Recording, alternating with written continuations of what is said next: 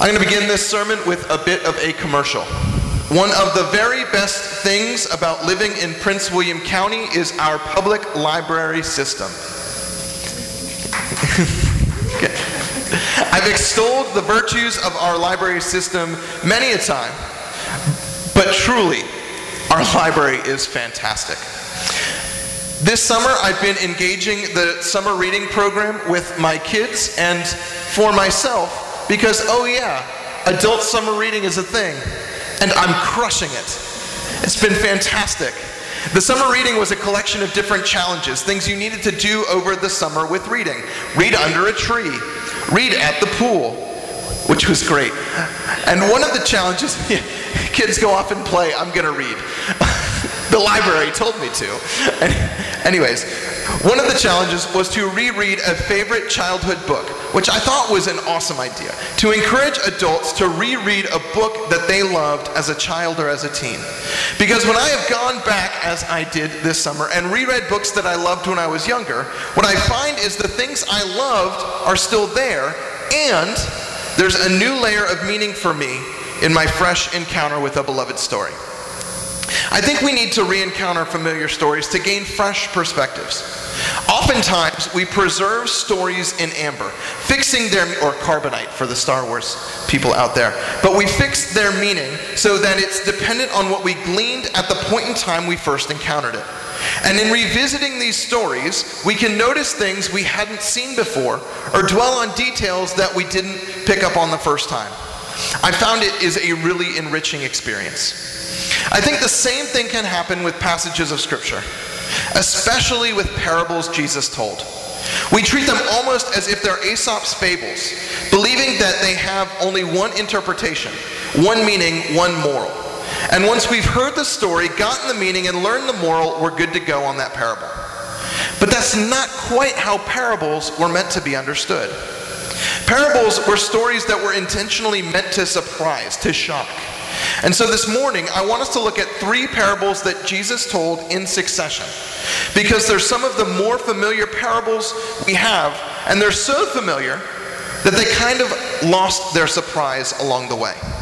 Jesus told them in succession, but oftentimes we read them one at a time, never seeing what's happening when they're taken together. And I think Jesus, since he said them all in one sermon, meant for us to take them together. All three parables deal with lost things becoming found. And as we go through, there's an interplay between the parables, and they wind up interpreting each other. And I hope this morning, as we go through, we can discover not just something strange and new within each story, but through seeing how strange these stories are, dis- discover how awesome our God is. This is in Luke 15. Now all the tax collectors and sinners were coming near to listen to Jesus. And the Pharisees and scribes were grumbling and saying, This man welcomes sinners and eats with them. So he told them this parable. I'm going to break in here real quick to note that the context of these stories is an encounter Jesus had with his frenemies, the Pharisees. Frenemies is a mashup of two words, friend and enemy, and it's no, no, no, just stop. Okay. They saw that Jesus was eating with sinners, eating with people that good church people don't eat with. Jesus was hanging around with those people. You know what those means. The rough crowd, the degenerates. And the Pharisees and scribes didn't like it. Because holy people don't hang out with unholy people, right? Church people don't hang out with folks who have made mistakes who aren't righteous, correct? We can't bear to risk our own holiness, our own justification, our own salvation by intermingling with the likes of sinners and atheists and barflies. So it's within this context that we get these stories, these parables. Jesus said, Which one of you, having a hundred sheep and losing one of them, does not leave the 99 in the wilderness and go after the one that is lost until he finds it? When he has found it, he lays it on his shoulders and rejoices. And when he comes home, he calls together his friends and neighbors, saying to them, Rejoice with me, for I have found my sheep that was lost. Just so I tell you, there will be more joy in heaven over one sinner who repents than over 99 righteous persons who need no repentance. This is the parable of the lost sheep. It's a parable that has inspired a lot of artwork over the centuries. I have a figure of Jesus carrying a sheep over his shoulder because this is how this parable is commonly interpreted. The shepherd is Jesus, and we are the lost sheep that Jesus goes to rescue. And that is 100% accurate. Jesus did come to save us. He came to save the lost, and that was why he was eating with sinners. Because holy people don't need a Messiah, only the unholy people are the ones in need of saving. But let's really focus in how this parable begins. He asked the Pharisees, Which one of you, having 100 sheep and losing one, wouldn't leave the 99 to go off in search of the one? And here's the deal the Pharisees probably have as much knowledge of proper shepherding as you and I do. But the people in the crowd, the people following Jesus, they were peasants. And they knew exactly what good shepherds do. And here's the answer to Jesus' question No one. Not one. Not one person having 100 sheep would leave one, leave the 99 to go after the one. And it's not because they're callous or don't value the life of one sheep. It's precisely because sheep are dum dums. Sheep are so dumb. I cannot stress to you how dumb sheep are. And here's the thing if you leave the 99 to go after the one, once you found the one and walk back to where you'd left the herd, this is what you would find. Another 58 sheep had gone off, wandering off missing somewhere because they're dumb. They're sheep, that's what they do. So every shepherd, every good shepherd at least, would not dream of leaving the herd to go on in search of one lost sheep. Because you're gonna wind up with more lost sheep if you do that.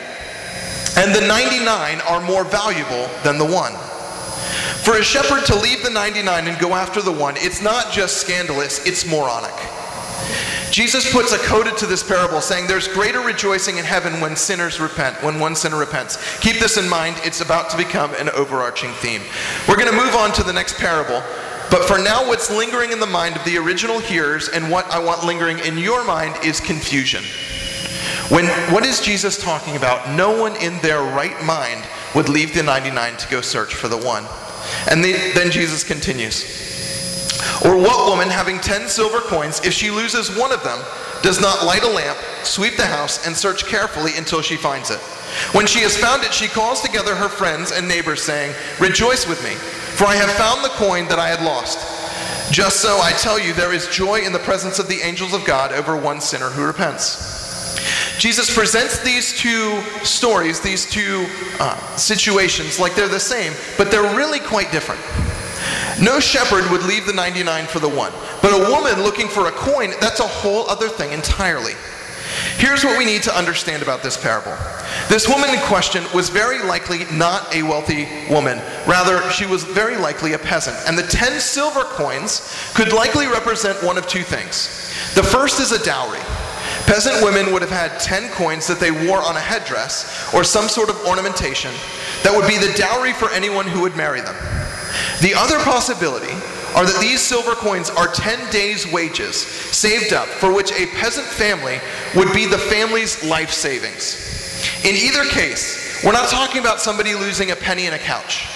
Instead, this coin likely represents 10% of hers or her family's net worth. Now think about that for a minute. Imagine having a retirement account or a money market account that had 10% of your net worth in it and losing the account information. In this hypothetical, you need a PIN number to access that money, and you can't find it, you can't remember it, and without it, that money is gone. You would absolutely tear your house up and down looking for the McDonald's receipt you wrote the PIN number on. All the while saying, Why did I write this on a McDonald's receipt? Or imagine you're the executor of a, over a parent's estate, and there's one life insurance policy whose account info you were given but you'd lost. You would search and search and search and be on hold with people and on hold with people and on hold with people till you'd memorize the entire Muzak catalog until you got that account info. Am I right? So in this case, everyone would absolutely search for the thing that was lost. It's a no brainer. But Jesus doesn't stop with the woman would search. He says that upon finding the coin, the woman would throw a party. And she would invite everyone she knew over and tell them to celebrate with her. And we read this and we're like, sure. If I find 20 bucks in a pair of pants that I washed, I'd absolutely tell a friend to come and celebrate with me that I'd found some money. But that's not equivalent to finding this coin. Go back to imagining losing the PIN number to the money market account or whatever best fit your uh, frame of reference. And searching and searching and searching. Upon finding the thing that gives you access to 10% of your net worth, are you calling up all your friends to tell them the story? Some of you might. But here's another interpretation of the event I'd like to make. One that, let's say hypothetically, I lost, it didn't happen, but I lost said PIN number and lost 10% of my wealth. What would I do upon finding that PIN number? I love my wife very much, and she is wonderful. And if I told her, isn't it great, I found this PIN number that has 10% of our net worth, would she celebrate with me? Or would she say, you shouldn't have lost it in the first place? I'm not sure this woman throws a party. Because in order to throw the party to celebrate the coin that had been found, she'd first have to admit to friends and family that she, to neighbors and strangers, that she lost the coin to begin with.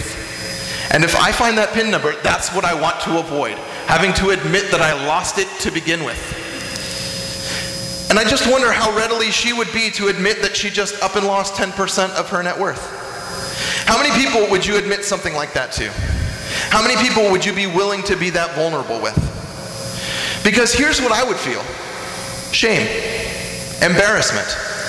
And as someone who works really hard to prove to you that I have it all together, I don't want to let you in so you can see that I don't. So I ain't going to tell you that I lost 10% of my net worth because I couldn't find a couldn't remember a pin number because I don't want you knowing how much of a mess I am. And when I find that coin or that pin number or that account info, I'm not feeling joy. I'm feeling relief. I'll celebrate. I'll celebrate the fact that I don't have to bear my shame and embarrassment in front of others. But joy and relief aren't the same. So I wouldn't throw a party. I wouldn't throw a party because my celebration is as much about not having to admit what happened to others as it is about finding the thing that was lost. So if I'm celebrating not having to bear my shame in front of other people, I'm not going to bear my shame in front of other people by inviting them to this party. So people listening to Jesus tell this story are thinking, I mean, yes, this woman would search and search and search until she found the coin, but she's not throwing a party. But then we get this final parable. Then Jesus said, There was a man who had two sons. The younger of them said to his father, Father, give me my share of the property that will belong to me. So he divided his property between the two sons. A few days later, the younger son gathered all he had and traveled to a distant country. And there he squandered his property in dissolute living. When he had spent everything, a severe famine took place throughout that country, and he began to be in need. So he went and hired himself out one of the citizens uh, to one of the citizens of that country, who sent him to the fields to feed the pigs. He would gladly have filled himself with the pods that the pigs were eating, and no one gave him anything. But when he came to himself, he said, How many of my father's hired hands have bread enough to spare, but here I am dying of hunger? I will get up and go to my father and say to him, Father, I have sinned against heaven and before you. I am no longer worthy to be called your son. Treat me like one of your hired hands. So he set off and went to his father. But while he was still far off, his father saw him and was filled with compassion. He ran and put his arms around him and kissed him. The son said to him, Father, I have sinned against heaven and before you. I am no longer worthy to be called your son. But the father said to his slaves, Quickly, bring out a robe, the best one, and put it on him.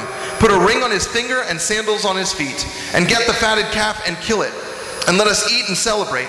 For this son of mine was dead and is alive again. He was lost and is found and they began to celebrate.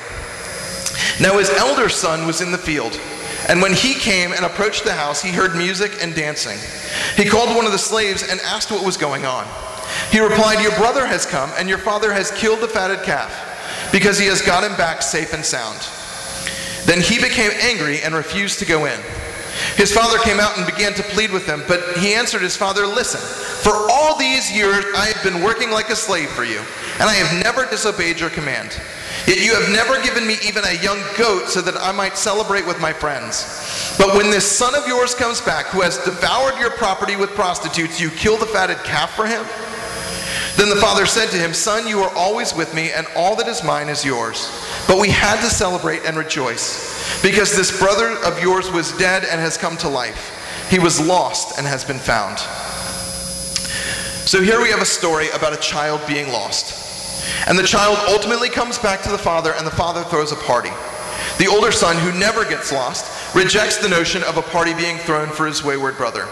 There's a ton more in this story, but we're going to look from this at a balcony view rather than on the dance floor. But reviewing where we are, in the first one, in the first parable Jesus told about a lost sheep, we'd react by saying, No, Jesus, we wouldn't leave the 99 to search for the one. In the second story, we'd react by saying, Sure, we'd search all day and night for the coin, but we wouldn't throw a party. And in this one, Jesus flips it around to say, If your child came home, what would you do? And for all of us, we'd say, If our child left us, we'd spend every day on that hill waiting for the first glimpse of him coming back. And when he did, we'd go to great expense to have a party. We'd tell everyone in our contacts list, we'd announce it on Facebook, we'd shout it from our front yard. Our kid is home, let's party. So, what's the difference? Well, the difference between the father and this woman is partially this. When the younger son left, everyone would have known. It would have been a town scandal. When the woman lost her coin, that's a private matter. When the younger son took his inheritance and left, that's public. It's known, it's out there. The woman wouldn't throw the party because she doesn't want people to know her shame. With the father, everyone already knows his shame. And so he can invite them into his celebration free of stigma. When we read these in succession, we can see that Jesus is building to a point. A shepherd wouldn't leave 99 sheep to go and search for the one because the value of the one is far less than the 99. But when that value rises and the risk lowers, when a woman is searching for 10% of her net worth and has no risk of losing the other 90%, she'll totally search for what's lost. But likely, she won't celebrate publicly when it's found because she won't want to risk the shame. But when it's our kid, when it's our child of infinite value, and whose disobedience has already brought shame upon us, we will wait and hope and never give up, and when he returns, we're going to party like it's 1999. When the millennium happened, we all thought that we would celebrate really, really a lot in 1999 because we weren't sure if we'd see the year 2000. So that's a phrase that talks about like partying like there's no tomorrow. When the millennium hit,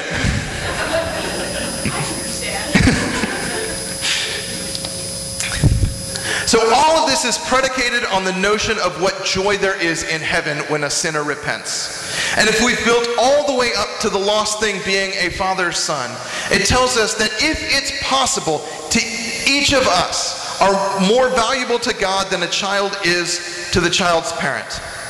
And when that repentance occurs, there's one amazing party in heaven. But before we leave these behind totally, I want to throw one more interpretive lens on the story of the prodigal, the story of the lost son. Thus far, we have viewed the story from the perspective of the father. What if, now imagine you were the best friend of the older brother. Imagine getting a call from a friend who has been put through the wringer by his younger brother. The younger brother took half the family money and up and left. And ever since, your friend's dad has been distraught. His dad can't stop talking about how much he misses his bro- how much he misses the father son, your friend's brother.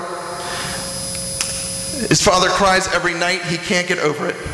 And your friend spends every day working for his father, and his father can't stop going on and on about the kid that isn't there, never celebrating the one that is, never appreciating your friend, just bemoaning the other son's departure. So your friend calls you up and tells you his brother finally came home. And now the father wants to throw a party for the son that dipped out and now came back crawling home, tail between his legs. Never once did your friend get a party. He's the good son and can't get a thank you, let alone a party. The bad son comes home, and now it's less, let's bust out the bubbly. If you were the older son's friend, Would you be happy about this? No. No, you'd commiserate with him. You'd say, that's awful. Frankly, you'd say other things, but y'all probably wouldn't like it if I said those things in church. And here's where it circles back to where we started the Pharisees being angry about Jesus chilling with sinners. And the question becomes what's your priority? Where are you in this story? Are you standing up for the righteous? Or are you hoping, are you desiring to see people's lives transformed? On some level, it should be obvious. We should be about life transformation. It sounds more dynamic. But who are the people that need transformation? Not those that have it all together. The Pharisees were about the holy, they were about the righteous, they were about the people who seemingly did have it together. They were the friend of the older brother. They talk about how terrible it was that a party was happening for the wayward kid. Jesus was about seeing transformation. So he was with the younger brother. He's with the younger brother in his moment of need, and he's at the party for the younger brother in his moment of celebration. Where are you? What is your priority? Where are you in these stories? By now, most of y'all know the drill. We're going to break into groups to process this. If you want to talk about it in a small group discussion, we have some small group questions uh, that you can turn chairs into a amoeba-like formation over here. Um, we have a group project in the back for people who want to do the, the extrovert thing but also want to be a little bit more tactile with their hands. We're going to have a group that prays through this um, series of texts over here. And in the back, there's a table with journals um, if you want to uh, process this with a pen and paper. Um, we're going to throw up a timer for seven minutes, which some of you are thinking that's way too long, and some of you are thinking that's way too short, and some of you might be thinking that's shorter than we've been usually doing, um, but we've got a few more things to do today, a few more surprises in store. So, um, seven minutes on the timer and disperse.